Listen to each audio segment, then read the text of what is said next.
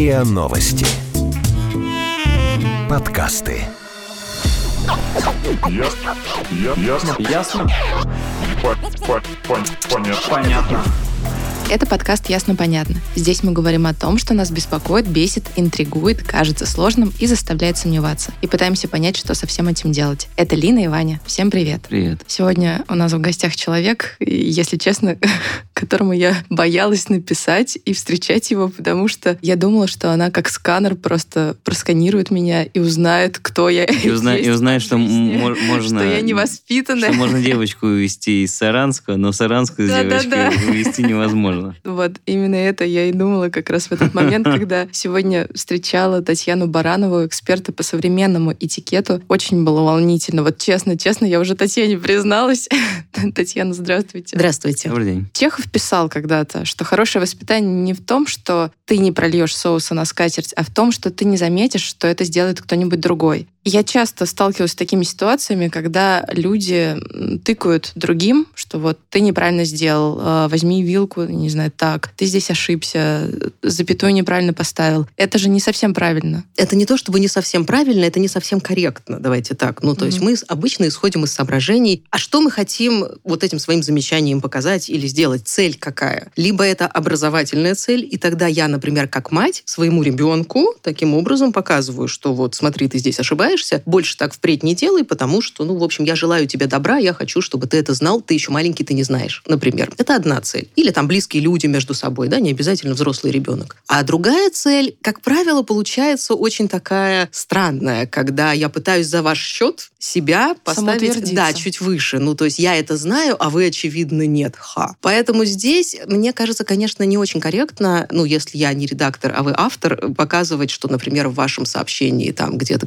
грамматические ошибки или что-то еще, потому что цель-то не совсем такая. Цель коммуникации, она изначально передать одну информацию, например, там, да, другому человеку и как-то там, может быть, обменяться какими-то посылами. А когда мы начинаем зацикливаться на вот этой вот там грамотности или на чем-то еще похожем, это не очень хорошо. Если прям вот болит душа за то, что кто-то написал пост, а там ошибки, ну тогда лучше там в директ, да, куда-нибудь написать, но не комментарий, который абсолютно точно увидит вся аудитория, заметит, может быть, они не заметили до этого ошибок, но теперь они пойдут и заметят эти ошибки, и где-то у себя на подкорке сделают выводы о том, что автор-то действительно недостаточно грамотный. Вот это не очень хорошо. Это называется лишний раз привлекать внимание к каким-то недочетам, мелочам и слабым местам своего собеседника. И вот ваша цитата была очень здесь как раз тему. А если мы, например, говорим, там, ладно, Чехов, там, 19 век, грубо говоря, и как будто бы в то время этикет, ну, когда представляешь особенно то время, кажется, что все там, как будто бы этикетом пронизано все. Все вот высшее общество, даже обычно светское общество, оно все, в принципе, в каких-то очень жестких рамках, как будто бы всегда находилось. А вот сейчас, в 2021 году, прошло уже там 150 лет, там, 200 лет с того времени, у нас сейчас есть какие-то вот такие вот супер жесткие истории вокруг этого этикета? Или у нас как будто бы оно все пообмельчало, и мы стали к этому проще относиться? Я думаю, что во все времена было определенное брюжание, когда кто-то, особенно старшее поколение, говорили, вот раньше соблюдали этикет, вот раньше манеры были, да, а сейчас уже обмельчали. Поэтому в целом это такая нормальная, мне кажется, тенденция развития общества, когда мы говорим, что раньше было там лучше, и трава зеленее и так далее. Поэтому в целом этикет есть, он никуда не делся, потому что мы же не ходим с вами раздетыми по улицам, мы не закидываем ноги на стол во время переговоров, да, там мы понимаем, что ковыряться в носу или вытирать там руки о скатерть или, а, я не знаю, шторы, это не очень корректно. То есть этикет есть. Просто он немножко видоизменился. И если раньше нам было важно, ну, не знаю, там, танцевать на балу, это светский навык. Ну, то есть если ты не можешь танцевать на балу, ты, собственно, не можешь вести себя в обществе. Из Саранска. Э, вот это, вот это как раз всегда было вторично. Это никогда не было принципиальным моментом. Так вот, если раньше у нас были определенные реалии, ну, например, там, условно, я не знаю, было важно делать, уметь реверанс, да, или правильно снять цилиндр в тот момент, когда мы приветствуем кого-то, если- вот, если касается мужчины, то сейчас реалии другие. Ну, то есть нет веера на балу, которым нужно уметь корректно обмахиваться, нет цилиндра. Ну, где-то он есть, но в очень минимальных Шапку а, можно снять. количествах. Да, ну, ну, Идешь по улице перед всеми. Да, нет, ну в каких-то ситуациях, конечно, мы же понимаем, ну, кстати, вот смотрите, шапкой, например, там считается, мы зашли, например, да, в помещение, мы головной убор снимаем. То есть мы же понимаем как-то вот на Все, базовом Кроме уровне. женщин на родительских собраниях. Кстати, да, да, интересное да, замечание. Так вот, это то, что интересовало и важно было для общества тогда, когда были реалии другими. А сейчас у нас появился интернет, у нас появились там, я не знаю, смартфоны, умные часы. И теперь вот на моих, по крайней мере, там в семинарах или на моих лекциях мы постоянно с аудиторией обсуждаем. Вот если у меня на встрече есть умные часы, на которые пришло уведомление, могу ли я себе позволить спокойно посмотреть на встрече на эти часы с учетом того, что я не проверяю, сколько времени, ну, то есть я не пытаюсь показать своему собеседнику, что я опаздываю. Да. И люди пытаются доказывать мне, что да нет, ну подождите, но я не пытался ему такой щелчок по носу сделать, давай быстрее, мол, я опаздываю и посмотреть на запястье. Но так получилось. Ну, то есть, да, ты хотел посмотреть на часы и увидеть, что пришло, там уведомление, но получилось, как получилось, действительно ровно так. Это то же Ну, самое, как э, когда смартфон кладут На на стол стол, во время и, обеда, и- да. и Косятся. и косят- или, например, кладут его кверху экраном или тыльной стороной. И в этом же тоже есть какие-то свои сейчас Вообще стандарты. ничего не надо класть, насколько мне Да, известно. мне тоже кажется, что уважение к собеседнику, а, но если мы про деловую встречу, например, особенно говорим, например, а не просто там какие-то личностные моменты у нас, тогда оно выражается в том, что я полностью свое внимание, все свое время уделяю сейчас тому, кто рядом со мной находится, рядом со мной сидит. И таким образом я не... Если он очень скучный. Тогда надо как-то по-другому бороться с тем, Ой, что извини, мне происходит. кто-то звонит. Эм, ну, это на ваше усмотрение, конечно. В деловом этикете это было бы совсем странно. На свидании, может быть, это бы сработало. Все надо же еще очень четко разделять по сферам и по контексту. То есть одна и та же ситуация в разных контекстах будет очень по-разному регулироваться правилами этикета, ну и, в принципе, адекватными какими-то восприятиями. Поэтому я обычно рекомендую, вот если мы со слушателями обсуждаем или там, да, с, э, со студентами, мы обсуждаем, можно ли посмотреть в телефон на встрече, можно ли проверить уведомления на часах и так далее, на умных часах, то я обычно говорю о том, что если важно сейчас провести встречу максимально корректно, я не знаю, эффективно, успешно и так далее, никуда смотреть не надо. Потому что у нас всегда, вот на данный момент, внимание наше может распыляться. На данный момент я имею в виду, когда у нас появилось много дополнительных средств связи. То есть я не только вижу собеседника рядом, я еще могу с собеседником другим, параллельно не вставая с этого места, вести беседу и в одном чате, и в другом, и там в социальных сетях, и где угодно. То есть я могу одновременно общаться с десятью людьми, это не проблема. Но это неуважительно и некорректно. Поэтому обычно говорят о том, что если уж мы нашли время, физически ногами приехали на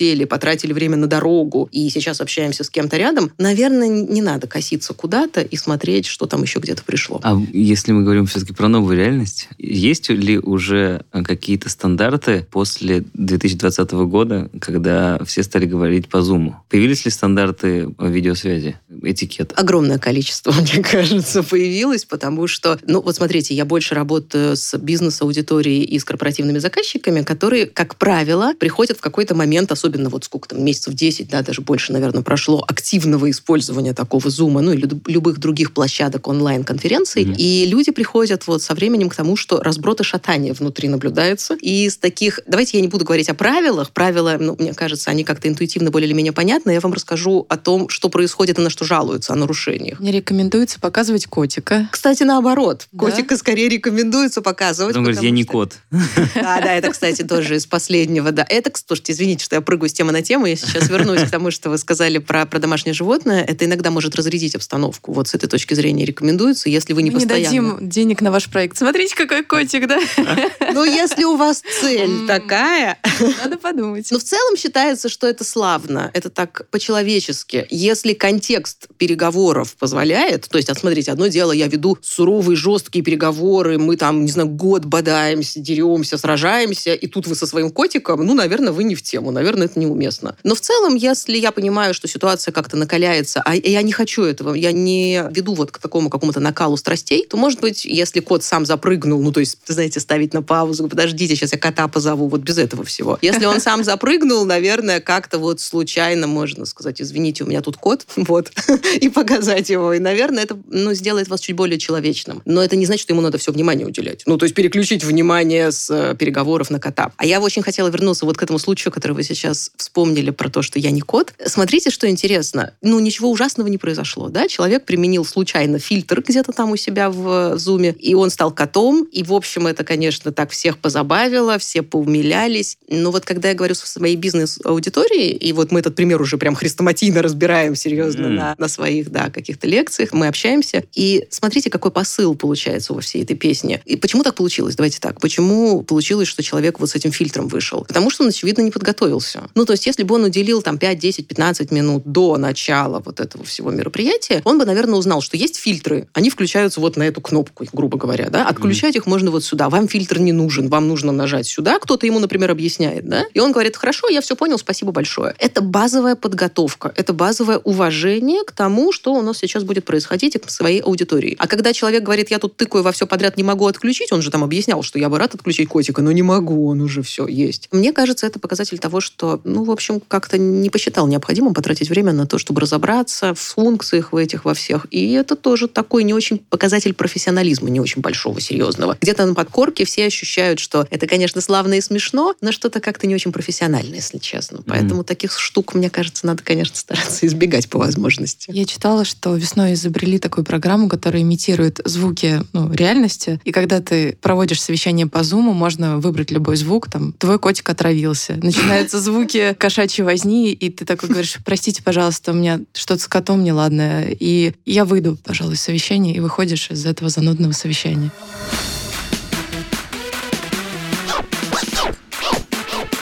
Ясно? Понятно. Но все-таки, если мы возвращаемся к истории о том, что, ладно, слава богу, 20 год прошел, по Zoom мы общаемся теперь, ну, конечно, чаще, чем никогда, но все-таки реже, чем в 2020 году. И хотелось в первую очередь поговорить, конечно, про этикет такой офлайн истории. И... Мне кажется, что вообще сейчас этикета очень мало. Ну, правила этикет соблюдения. Потому что, когда ты спускаешься в метро, ты видишь, что люди вообще ничего не соблюдают. Они... Я не про Ломятся. со- социальную дистанцию. Ну, это у я тебя просто ветка про- такая. Я в целом про правила, про какие-то. И когда мне кто-то уступает место в метро, я такая, вау, что это, что это произошло? Ничего себе!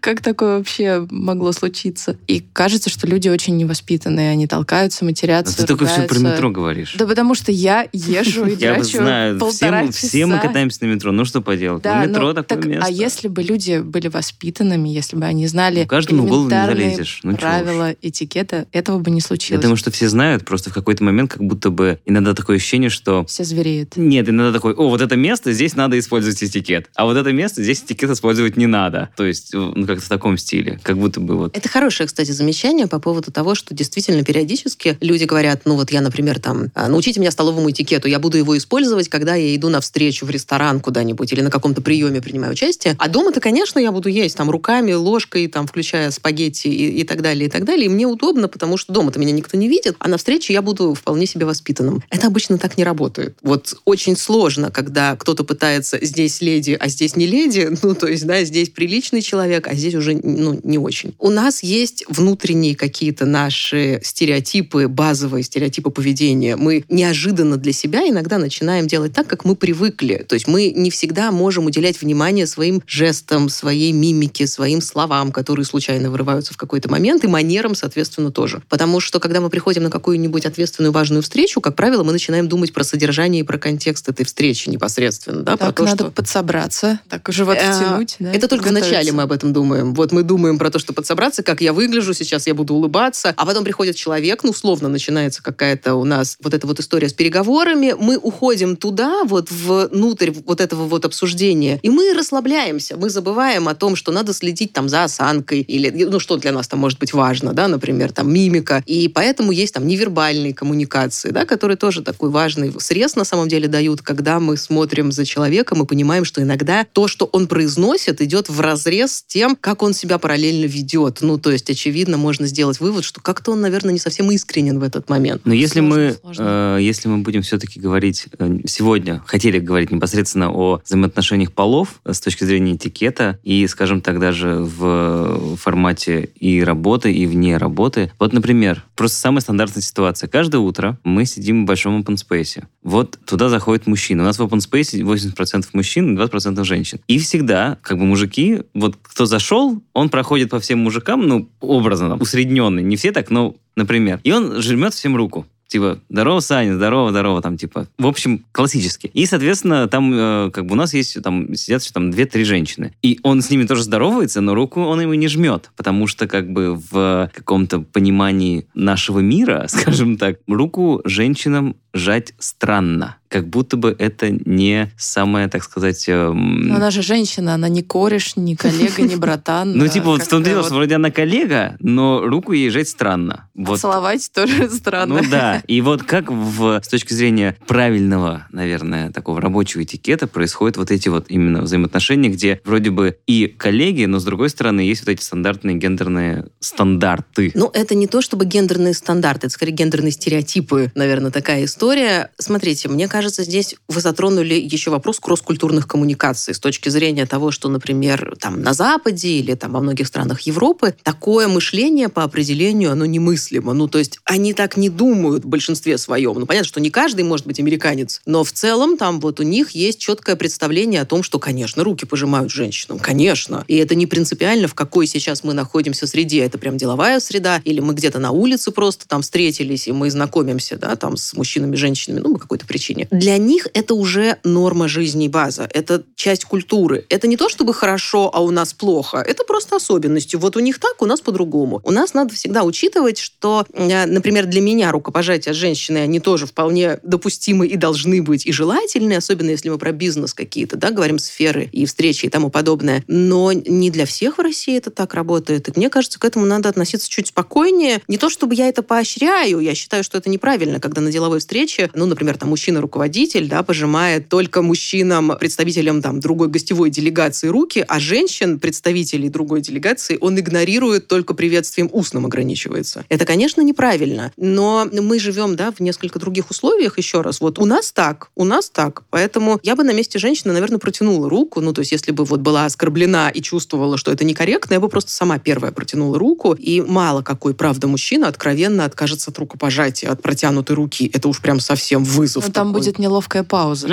Да, и после неловкой паузы он пожмет руку. Я бы тоже выдержала такую паузу, как по Станиславскому руки бы мы пожали. И потом он будет думать, что это значит. Ну, слушайте, давайте не будем додумывать за собеседника, что он там будет думать. Это уже пусть он сам у себя в голове определяется. Но в целом в бизнесе и в бизнес-этикете есть очень четкое представление, что у нас нет здесь, вот именно, да, в деловой среде, нет женщин и мужчин, нет леди и джентльменов, нет людей младших по возрасту и старших по возрасту. Ну, я имею в виду, что это не так важно. Вектор уважения, так называемый, направлен только в сторону старшего по статусу, а не в сторону женщины или там в сторону человека более старшего. Мы можем быть воспитаны определенным образом, и мы можем, ну, как-то вот в силу своего воспитания и там какими-то обладания манерами, мы можем, наверное, там, я не знаю, человека, который действительно на пенсию вот-вот выйдет, может быть, там пропустить в дверях лишний раз или как-то вот еще сделать в его сторону, да, какой-то такой широкий жест. Но это уже, знаете, это скорее вопросы гуманизма такого какого-то базового, просто вежливого обращения друг с другом в обществе. Это не стандарты этикета вот в чистом виде. Мы иногда тоже путаем хорошие манеры, этикет, этику. Это все прям подряд у нас валится. А по сути это немного разные вещи, если уж на то пошло. А что касается обращений, как правильно обращаться к коллегам? Потому что есть такая история, что в больших современных компаниях сейчас э, ко всем обращаются на «ты», вне зависимости от статуса, положения человека и даже от возраста. Насколько это правильно? Или, может быть, нужно соблюдать какую-то грань, кому-то обращаться на «вы», кому-то на «ты», чтобы сохранить эту субординацию? Это тоже, на самом деле, особенности вот в нашем случае нашего русскоязычного сегмента, потому что у нас, например, в отличие от английского языка, есть деление, да, обращение к человеку на «ты» и на «вы». Мы это чувствуем, мы это не можем проигнорировать. И это такой речевой этикет, который изначально, ну, создает создает определенные сложности. Действительно, для нас, для русскоязычных, для носителей русского языка, это достаточно проблематично. И это один из самых частых вопросов, которые задают слушатели, когда они говорят, вот я там, общаюсь какое-то время с э, деловым партнером на «вы», уже пора переходить на «ты», а как перейти на «ты»? А надо это озвучить, мол, давай на «ты», или я просто должен в какой-то момент раз и как бы к нему на «ты» обратиться и так далее. Это действительно особенности культуры, языковой культуры, речевой, в которой мы живем. Но если мы говорим про бизнес-сферу, здесь все гораздо проще. Потому что, по по-хорошему, во многих компаниях, особенно крупных компаниях и прозападных, может быть, компаниях, есть внутренние корпоративные кодексы поведения. Как правило, сейчас компании прям вот дружно все, хоть какой-то там вариант, там, может быть, на одну страничку, у кого-то целые книги и тома на эту тему, а кто-то там пару страничек, может быть, напишет, но в целом пытаются зафиксировать, как в нашей компании принято. И дальше там двоеточие, как в нашей компании принято здороваться, обращаться друг к другу, там, взаимодействовать. Сюда же обычно входит там история с подарками, например, что мы там дарим говорим, что мы принимаем, какая сумма и тому подобное, тому подобное. И вот это вот все называется корпоративная там какая-то этика, да, корпоративный кодекс поведения. Вот именно он будет основополагающим. Если в нашей компании написано, вот в кодексе нашей компании написано, что мы обращаемся друг к другу на «ты», у нас так принято, мы хотим быть ближе друг к другу, мы никогда не используем отчество и тому подобные моменты, и вы можете без стука входить в любую дверь, даже к самому там главному топ-менеджеру, значит так, ну, значит, у нас так. И приходить со своим уставом, да, в чужой монастырь и говорить, а я тут услышал лекцию по деловому этикету, говорят, надо на «вы» по имени, отчеству и со стуком в дверь, это неправильно, потому что здесь действуют конкретные правила. Когда мы пришли работать в эту компанию, мы, скорее всего, были ознакомлены с этим сводом правил, мы подписались, и мы будем так делать. Другой вопрос, что сферы деятельности очень разные. Ну, то есть есть более креативные сферы и такие более продвинутые в каком-то плане, да, в которых нормально и топ-менеджер хорошо отнесется к тому, что ему тыкает там вот менеджер там среднего звена или вообще там сотрудник младший какой-нибудь. А есть компании очень консервативные,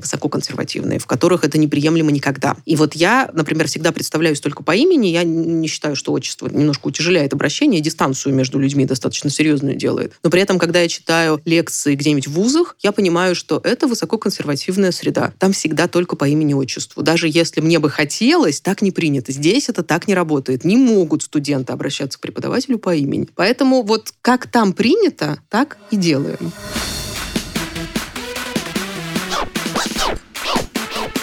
Ясно? Понятно.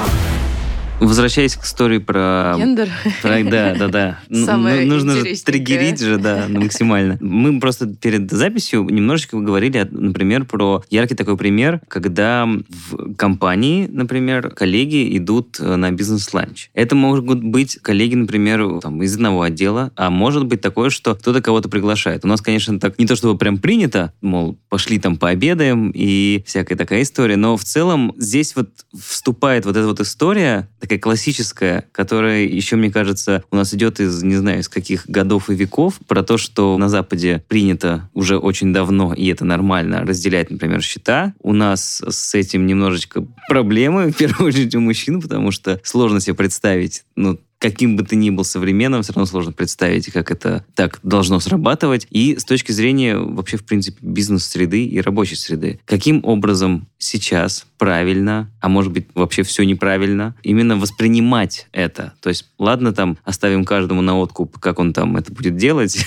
но вот именно как правильно с точки зрения, ну не знаю, восприятия, может быть, как минимум. Ну да, мне кажется, это хороший вопрос, и здесь, наверное, с подтекстом феминистического движения определенного надо его yeah. рассматривать. Движение в сторону ну, условного гендерного равенства. Я думаю, что, опять же, это вопрос еще культуры и ментальности, да, если там на Западе там семимильными шагами общество движется в эту сторону. Правильно это движение или неправильно, это мы сейчас, я думаю, не будем обсуждать. Мгм. Но в целом у них вот есть такое направление, у нас немного по-другому это воспринимается. Правда, у нас каждая женщина в бизнесе это прежде всего бизнес-леди. То есть даже это не, не бизнес-вумен, а прям бизнес-леди. У нас это немного по-другому. Поэтому мы либо живем в этой парадигме и ее принимаем и ожидаем, да, как, например, с точки зрения женщины, что каждый мужчина-сотрудник будет помогать мне там с- со стулом, если я присаживаюсь, или помогать мне с верхней одеждой, если я там пришла в гардероб. Или мы все-таки руководствуемся базовыми правилами делового этикета. Вот базовые правила делового этикета еще раз предполагают, что мы не делим на мужчин и женщин, да, всех сотрудников. Поэтому мы предполагаем, что если вот с точки зрения женщины смотреть на вопрос, я, как женщина, не должна ожидать автоматического какого-то ухаживания и джентльменства от каждого мужчины-сотрудника, с которым я нахожусь в офисе, потому что мы здесь коллеги. Но это не значит, что надо хамить, грубить и полностью игнорировать женщин. Это, опять же, вот мы об этом уже немножко говорили, дальше идет, включается абсолютно вот базовая программа вежливости и культуры. Не этикет в чистом виде, не надо каждый раз целовать руку и делать там какие-то расшаркивания да, в сторону дамы. Но если можем открыть дверь, почему бы не открыть? Ну, правда, это вот просто культура общения как таковая, базовая, даже не межполовая. Это вот первое. То, что касается разделения счета в ресторане, это да, это боль, правда,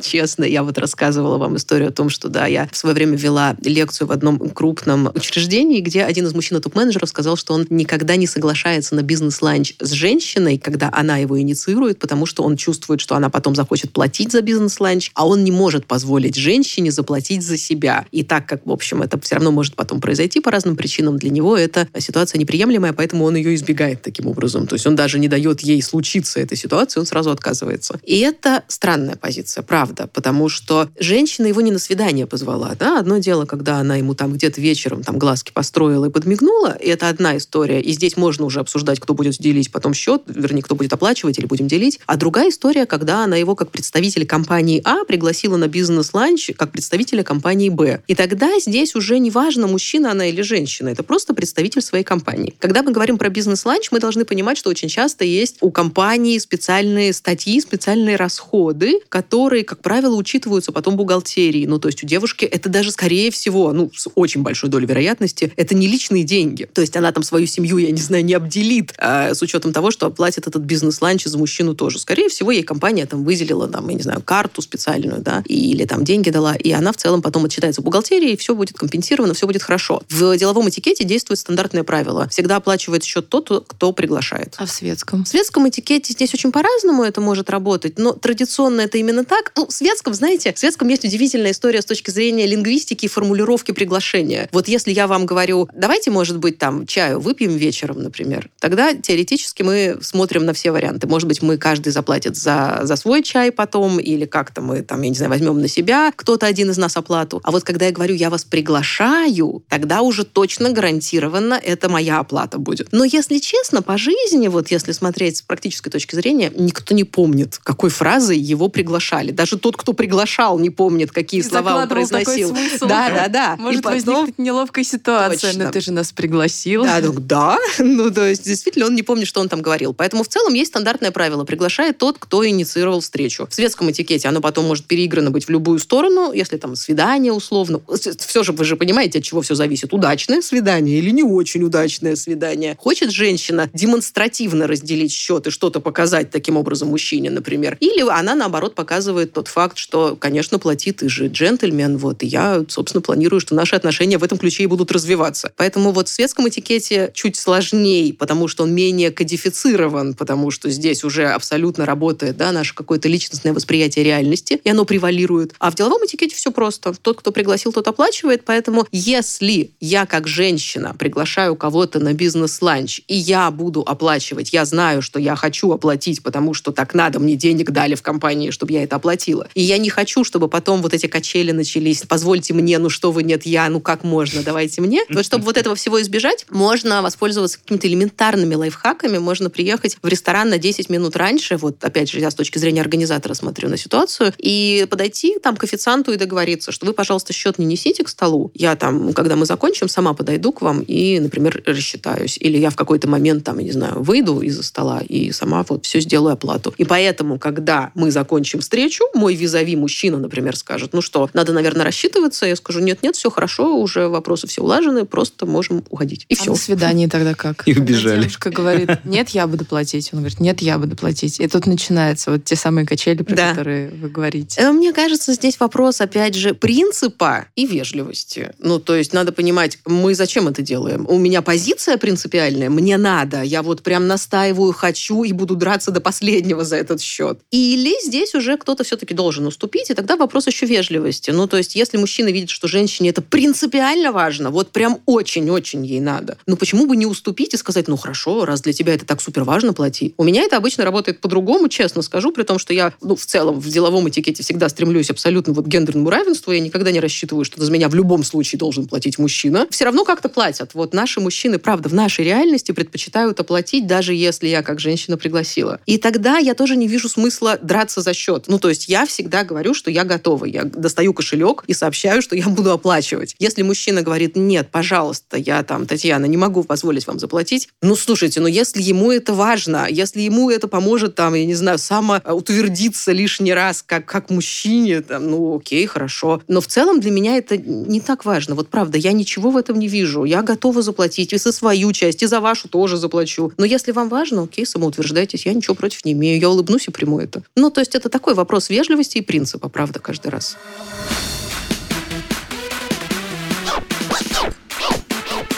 Ясно?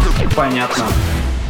Возвращаясь опять же к э, моей любимой истории про open space. Да. Вот э, если мы говорим в принципе о том, что у нас как бы open space не самое удобное место для работы, скажем так. Но как бы то ни было, реалии таковы, что большая часть людей все-таки находится в open space. И, как правило, open space, они гендерно разные. То есть редко, когда встретишь, что в одном open space были там только женщины или там только мужчины. Всегда все делится. И вот с этой точки зрения меня всегда э, интересовало, что я просто представляю иногда, что вот, точнее даже так, я видел open space у нас даже здесь, в, в «Мир России сегодня», где находятся одни мужчины. И там как будто бы ты заходишь, ну, грубо говоря, в такую немножечко мальчишескую раздевалку. То есть там немножечко грязно, может быть, какое-то барахло. Они там могут э, какую-то слушать какую-нибудь рыбчину, я не знаю. Или, ну, в общем, такая очень, э, в плохом смысле слова, наверное, мускулинная атмосфера. Вот. Но как бы то ни было, если им так комфортно, им хорошо. Соответственно, я представляю, что в таком open space появляется женщина. И, соответственно, там э, все мужики сразу подбираются, и там какая-нибудь стандартная фраза становится «не матерись, здесь же женщина», ну что-нибудь такое вот. И им уже становится некомфортно просто потому, что им необходимо себя вот из-за этого этикета себя как бы ограничивать. И, соответственно, это может, грубо говоря, даже сказаться, ну, может быть, на работе. Но как бы то ни было, просто им вот некомфортно, скажем так, из-за того, что вот у них теперь так нельзя. И вот с этой точки зрения, есть ли какие-то, там, ладно, базовые там ценности из разряда, что там не надо слушать свою музыку там громко-громко на компьютере, какие-то такие стандартные вещи. Но вот с этой точки зрения, что этикет при всей кажущейся приятности и правильности, он, наоборот, становится... Да, он становится вот чем-то отрицательным. Мгм. Вот такое бывает? Так куча правил, так еще и, и здесь Вот я- ограничили. Так еще и посадили, блин, идиот. Сиди тут, веди себя хорошо. Да. Да, да. Смотрите, вот это такой стереотип, с которым я всегда борюсь вот на своих там лекциях и выступлениях. Я очень всегда переживаю, что людям кажется, что этикет это действительно эти внешние пластиковые правила, кем-то придуманные, и однозначно у них цель только усложнить жизнь людям. Ну, то есть ни с какой другой целью и задачей они не были придуманы. Это правда не так, вот абсолютно серьезно. Этикет имеет, особенно если мы про бизнес говорим, про деловую, я имею в виду сферу, да, этикет имеет очень сервисную, обслуживающую функцию. У него задача сделать так, чтобы нам всем было комфортно сосуществовать друг с другом, чтобы мы могли нормально работать, не отвлекаясь ни на что другое. Ну, вы же тоже, на самом деле, очень общими фразами пользуетесь, когда говорите, что вот там все мужики сидят и слушают там рэп, условно говоря. Ну, слушайте, ну не все. Наверное, если их опросить каждого анонимно, я думаю, что не каждый подпишется под тем, что он любитель рэпа. Там наверняка выяснится, что кто-то любит классическую музыку, да, это Просто будет он тактичный и не может да, сказать. Да, да. Он то есть это вопрос правила. Серьезно, это нет, может быть, он робкий. Это немножко другая история. Не может отстоять свою позицию. Или не мой. Ну, Или какие-то еще нюансы. То есть, смотрите, это не всегда вопрос гендера. Это стереотипы гендерные, что пришла девочка, она сейчас придет во всем розовом, сядет, включит Шопена, и, ну, в общем, и понятно, и вокруг нее будут цвести э, цветочки, порхать бабочки. А тут вот мужик пришел, у него грязь вокруг, и тут, собственно, у него там рэп и так далее. Это не совсем так, потому что мы все разные по определению. Есть девочки, которые там и, ну, в общем, не очень опрятным рабочим местом и с рэпом, а есть мальчики, у которых вокруг цветочки и бабочки. И это неплохо, не хорошо, ни то, ни другое. Наша задача, задача людей, которые занимаются да, вопросами, как мне кажется, этикета, в смысле, задача людей, которые занимаются вопросами этикета, как мне кажется, состоит в том, чтобы помочь людям найти общие точки соприкосновения. Потому что, когда вы говорите, вас в чем-то ограничивают, ну, послушайте, жизнь в обществе по определению вас в чем-то ограничивает. Если вы находитесь в лесу одни, ну, там, да, или там, я не знаю, с близкими людьми, очевидно, ваше поведение гораздо более расслабленное, свободное, чем в любой точке, когда вы находитесь в общественном месте. То есть ограничения всегда есть. Вы всегда, одеваясь куда-то, учитываете какие-то рамки. Ну, вы не приходите, я не знаю, в филармонию как год одетый, да, там, потому что вы чувствуете, что это не совсем приемлемо здесь. Ну, и наоборот, да, это там работает. Поэтому рамки есть всегда, и они же нам помогают. Ну, вы же понимаете, что, в общем, если, да, кто-то придет и будет там устраивать какую-то нецензурщину совершенно, вы тоже не сможете работать. То есть это и в одну сторону, и в другую работает. Поэтому здесь, мне кажется, всегда можно прийти к какому-то универсальному представлению, просто прийти и поговорить по-человечески. Просто, ребят, давайте договоримся. Вот там те, кто слушает музыку, наушники, там те, кто любит грязь, пожалуйста, убирайтесь за собой, потому что она потом Это там работает издает запахи. Пять дней. Ну, значит, надо культивировать эту культуру, ну, то есть ходить и периодически напоминать, слушай, ну, убери это, это откровенно выглядит нехорошо и пахнет. Ну, там, я не знаю. Не обязательно это делать, знаете, в формате фи как невоспитанно, фи как некрасиво. Ну, то есть лишний раз самоутверждаться за счет человека, который чего-то там не знает, это возвращаясь к Чехову, которого мы цитировали в самом начале, это тоже не совсем здорово. Можно я, пожалуйста, вот эту тему еще немножко разовью? Я вам хочу рассказать. Я думаю, это байка. Я думаю. Я не нашла нигде подтверждений того, что это исторический факт. У меня есть ощущение, что этого не было, но это красивая история. Мне кажется, она такая интересная. Ее в интернете можно поискать и прочесть. Когда говорят, что в свое время наш Юрий Гагарин, он приезжал на прием королеве Елизавете II, и у него, ну, в общем, не было такой культуры воспитания, и он не очень с дворцами дружил, как королева. И он сначала он там запутался в столовых приборах, потом у него там еще казус с лимоном произошел, который он съел, когда ему чай подали. И как отреагировала якобы королева? Еще раз, может быть, это просто приписывается ей, но даже как байка, мне кажется, это красиво звучит. Сама про себя придумала. Почти. Она сказала, что там, ну, мол, я вижу, что вы не очень там в столовых приборах, например, разбираетесь, да? Если честно, я здесь живу всю жизнь, ну, я тоже не очень, мне вообще лакеи помогают, поэтому давайте там сегодня... Высим их всех.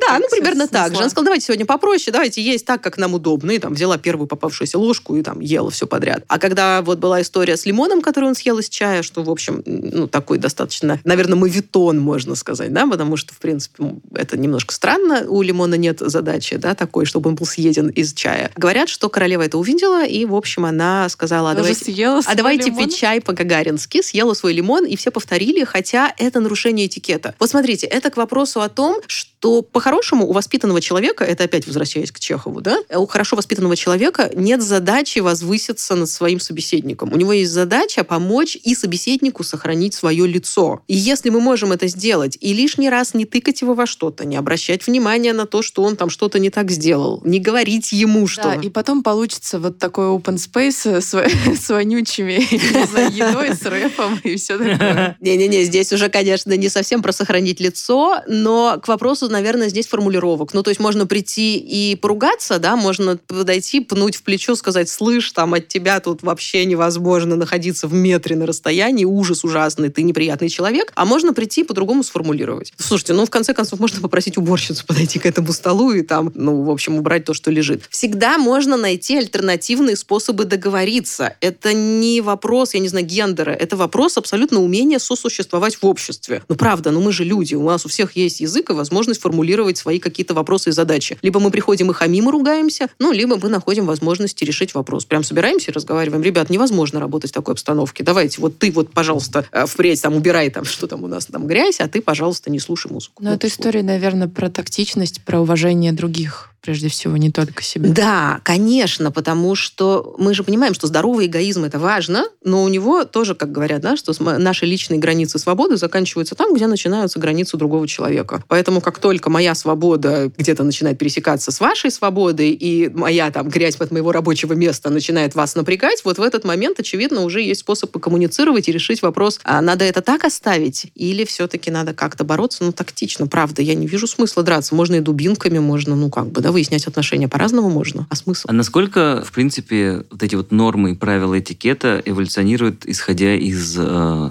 тех ситуаций, с которыми мы сталкиваемся и живем? Если, скажем так, в 2019 году еще не было понимания каких-то стандартов про, образно так, этикет видеосвязи, назовем это так, то, например, вот, э, скажем, там в этом году или, может быть, даже в следующем, у нас же есть вот эта вся история про дистанция, прикосновение и прочее. Вот сейчас это уже начинает внедряться в, скажем так, в нормы этикета, или пока это просто, ну, летом будет получше?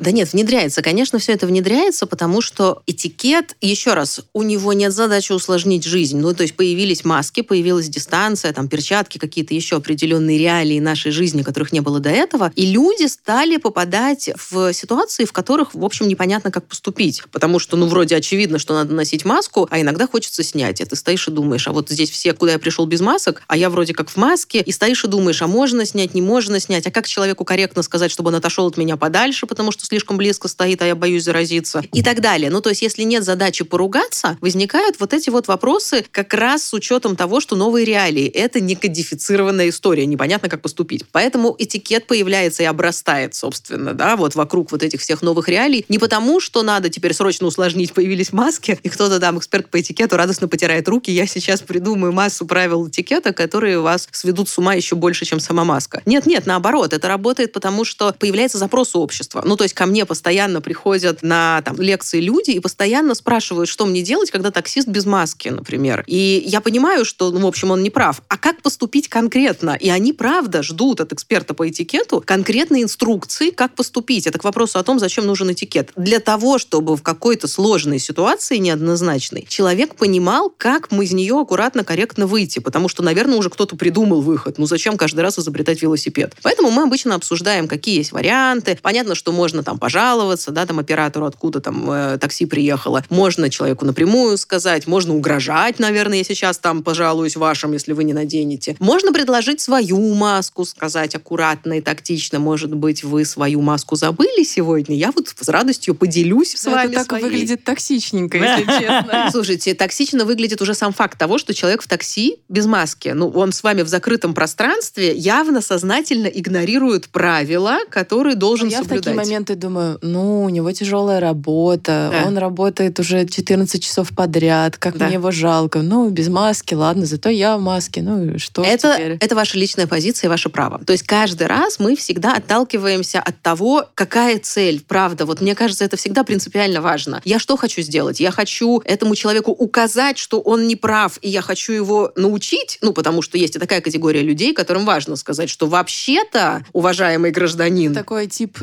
сутяг, да? Ну, правда, есть, да, да, есть такая вот история, когда имейте в виду, мне вообще не важно, что вы Но без я тут в маски. белом пальто. Да, но я в маске, и другие в маске. И вообще я на всякий случай сейчас комментарий напишу о вас какой-нибудь негативный, одну звезду вам поставлю, чтобы вы имели в виду. Это вот одна история. Да, опять цель коммуникации какая? Ну, то есть показать ему, что он не прав, или что? Или показать, что я прав лишний раз. Или если мне важно. Я знаю людей, которым очень важно, чтобы те, кто на расстоянии метра или там полутора метров с ними, всегда реально были в масках. Вот это важно, потому что они очень переживают, потому что, может быть, у них есть свои особенности здоровья, и они, правда, понимают, что не дай бог, Ну, как там тогда сказать? Просто далее. надень, пожалуйста, маску. Да, вы не могли бы, пожалуйста, надеть маску? Для меня Я это очень важно. переживаю, да. Да, да. Или, ну, слушайте, если не можете напрямую, есть люди, которые не могут напрямую. Прям предложите, смс-ку.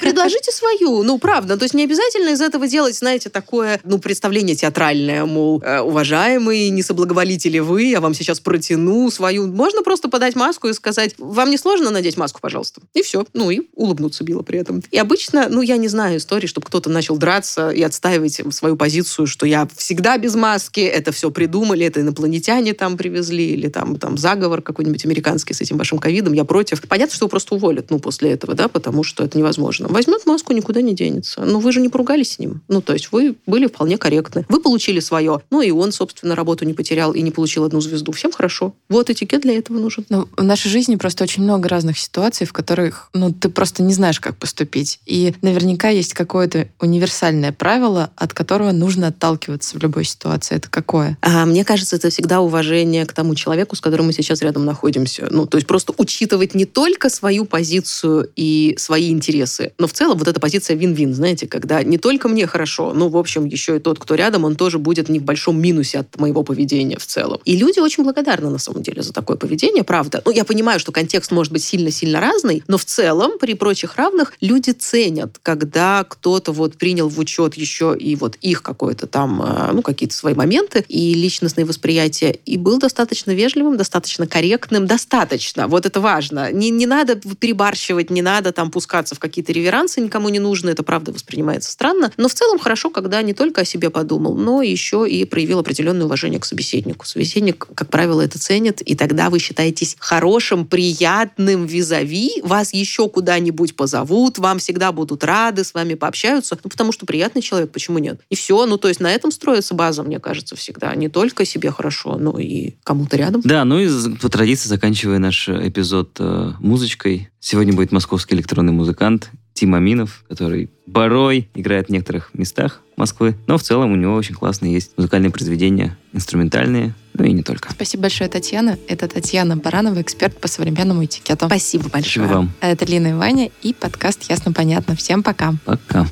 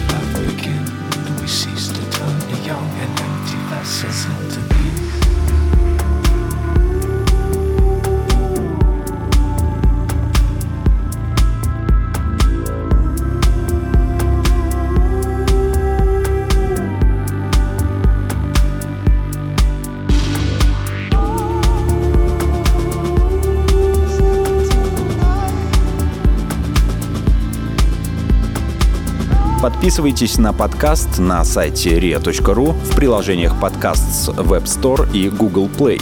Комментируйте и делитесь с друзьями.